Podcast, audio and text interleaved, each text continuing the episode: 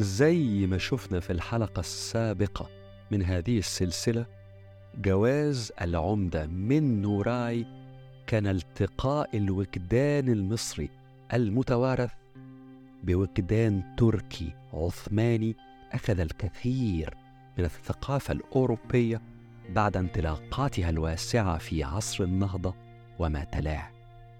قصة الحب والجواز كان لابد أن يجيء مباشرة قبل دخول العمدة للقاهرة.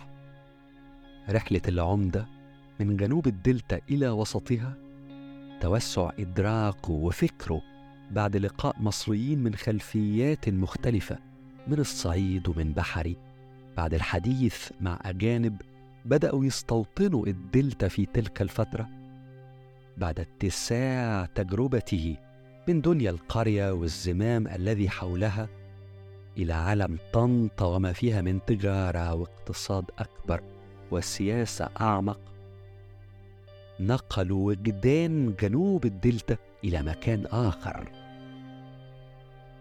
استوعب العمدة مصر التي لم يعرف من قبل، لكن مع نوراي طار وجدانه عابراً البحر الأبيض المتوسط، ومع التحليق أخذ وجدانه من نسيم البحر ورونقه ما وازن به المتوارث فيه من طمي النيل وثقله.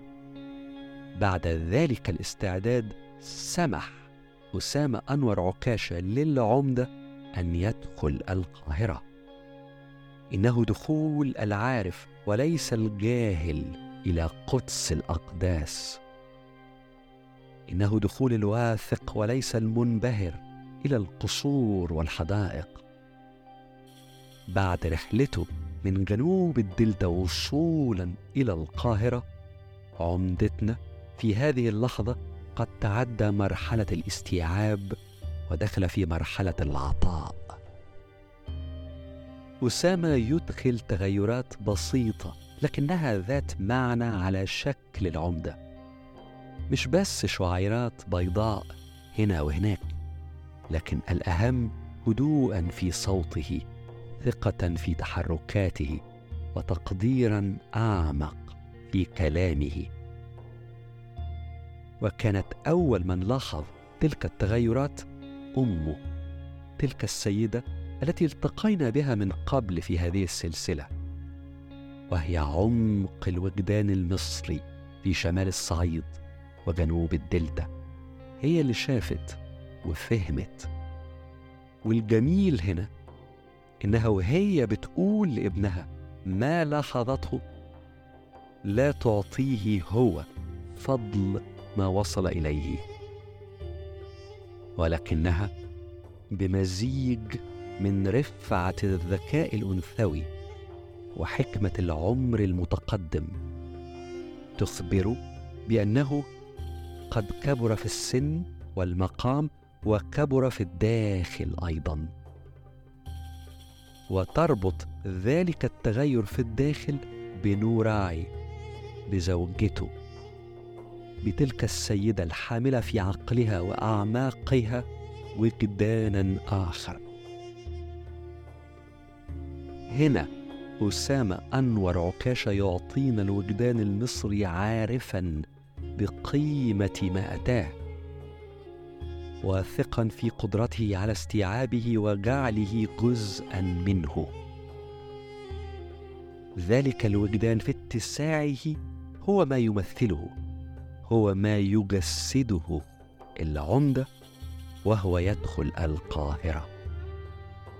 تلك هي لحظة القمة في المصراوية.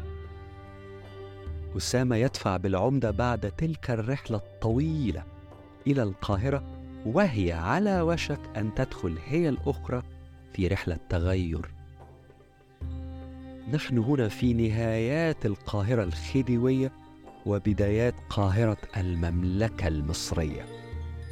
مصر قد خرجت من مرحلة التغيرات الكبرى تحت محمد علي وإبراهيم باشا وإسماعيل باشا إلى مرحلة عيش ما قد أحدثته تلك التغيرات، وفي التغيرات عزا وجاها سطوعا لا يضاهى على كل الشرق، كما أن في التغيرات خوف وقلق من قوى غريبة، قوى غربية تحرك من بعيد وتسيطر وإن بقفازات من حرير.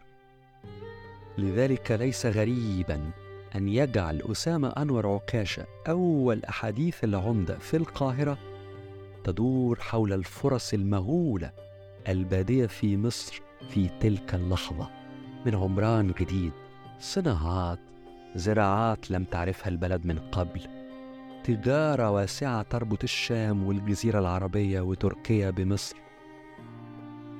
ومع ذلك تجارة بدت تظهر أهم تربط القطن المصري بمصانع إنجليزية عملاقة أسواقها هي كل العالم آنذاك.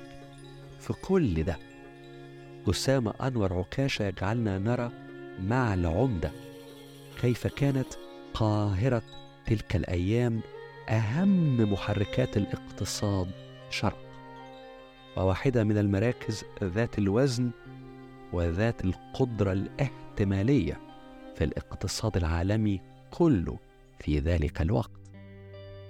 لكن أسامة يجعلنا أيضا نرى مع العمدة أنه وبالرغم من اكتمال وجدانه بعد رحلته الطويلة وبعد التقائه بنوراي يعرف ويفهم، ولكنه لا يملك تمام الملك. العمدة يشعر أنه كبر في الفكر، في المعرفة، التجربة، في الثراء، ولكنه يرى بوضوح أن القاهرة التي أتاها فيها من القوى ما هو أكبر منه كثيرا، وأن أغلب تلك القوى غريبا عنه. الذكاء هنا أن أسامة أنور عكاشة لا يجعل عمدتنا يقفز بحماسة الشباب قاصدا الحرب على الاستعمار والمصالح الأجنبية في مصر.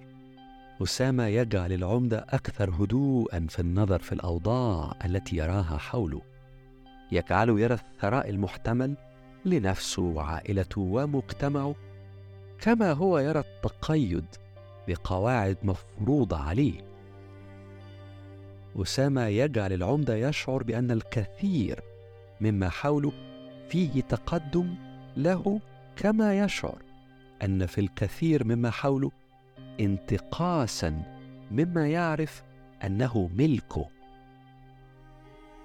وسط تلك القاهرة المتغيرة المعقدة الجديدة الخارجة من العصر الخديوي، وبين احتمالات النمو والتقدم والثراء، وبين تكبيلات المصالح الكبرى، يبدأ عمدتنا ومعه نوراي رحلتهما المشتركة في عالم القاهرة الملكية.